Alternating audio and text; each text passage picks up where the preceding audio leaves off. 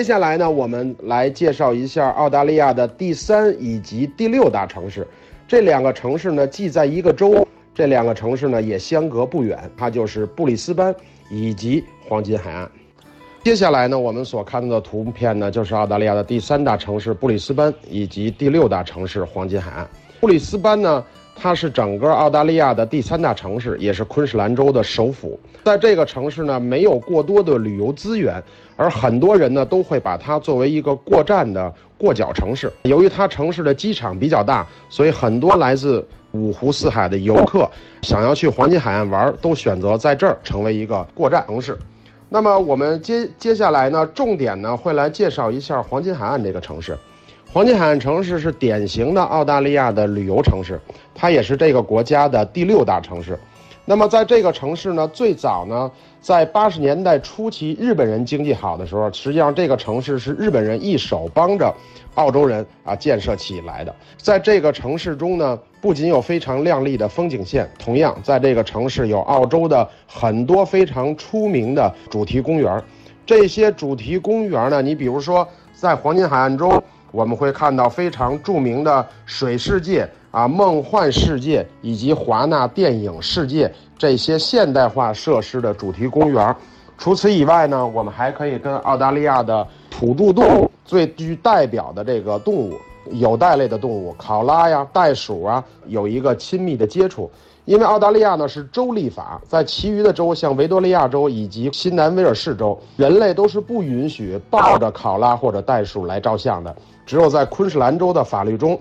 游客才可以以这些特有的澳洲有袋类动物来一个近距离的接触。除此以外，在这个城市呢，也是出海钓鱼、出海观鲸、热气球、直升飞机，以及享受澳大利亚的阳光、蓝天、海水。最棒的一个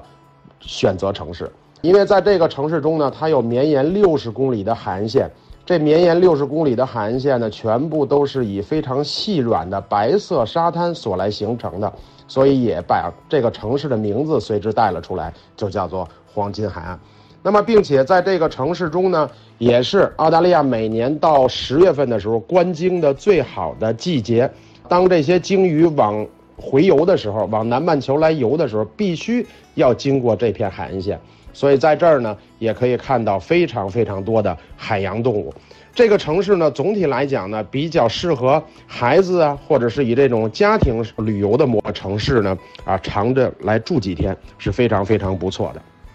结束了这个城市的简单的介绍以后呢，我们还有这次分享会的最后一个城市。这个城市呢，就是澳大利亚北部的一个非常著名的城市。这个地方呢，叫做凯恩斯，这儿也是来到澳大利亚很多人都要去看的一个地方。因为在这里，我们可以看到澳大利亚非常著名的一个景点。这个地方呢，就是我们中国人所熟知的大堡礁。在介绍这个城市之前呢，我们以图片的方式先来了解一下它。这几幅图片呢，就是整个昆士兰州的凯恩斯这个城市的一个旅游资源。那么，所谓大堡礁呢，实际上呢，它是一个泛义的比较广这么一个区域，在澳大利亚昆士兰州呢，最南端开始算，一直到最北端，差不多有绵延两千公里左右的珊瑚礁啊，形成了一个天然的防御，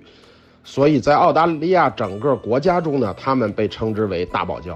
这个大堡礁呢，不仅给整个这个地区的这个海岸线的环境呢带来了非常美观的可欣赏性，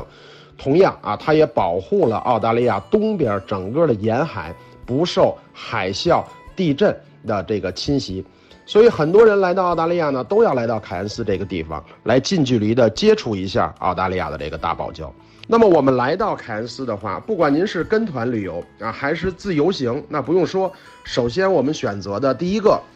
旅游的模式一定是要出海，因为在澳大利亚整个凯恩斯的这个地方呢，有很多家的这种游船公司经营着这种出海的项目，在出海中呢，他们会去到各式各样不同的珊瑚礁群，其中最有名的。就是图片中第一个所展示的绿岛大堡礁。那么整个这个岛呢，都是由珊瑚礁堆积而成的，并且死去的珊瑚礁呢，受到风吹日晒的这种侵袭以后，慢慢的变成了沙滩，与沙滩融合到了一起。在这个地方呢，也是近距离观看珊瑚礁的一个非常非常棒的地方。那么第二片图片呢，所展示的呢是整个凯恩斯沿海的一个高空俯拍的这么一个样子。在凯恩斯呢，可能除了出海啊来看珊瑚礁以外，同样在凯恩斯还有一个非常棒的一个旅游资源，就是这里是澳大利亚最著名的热带雨林国家森林公园。我们还可以穿梭在雨林中，在后面的几幅图呢，我们所展示的就是雨林中的穿越火车，以及乘坐这种水陆两栖车在雨林中来穿梭。同样，这里由于地处澳大利亚的北部，也是澳大利亚的土著人聚集地方相对比较多的。如果我们想了解澳大利亚的土著文化，那无疑凯恩斯就是一个非常非常好的这么一个选择。那么在最后一个图片中，我们所展示的就是当你出海去近距离的观看大堡礁的地方的时候，在这个地方所提供的所有的水上项目，你比如说有我们熟知的潜水啊、海底漫步啊、海底摩托车呀等等啊，这些与海洋结伴的这些娱娱乐设施的项目，我们都可以在凯恩斯啊做一个近距离的接触。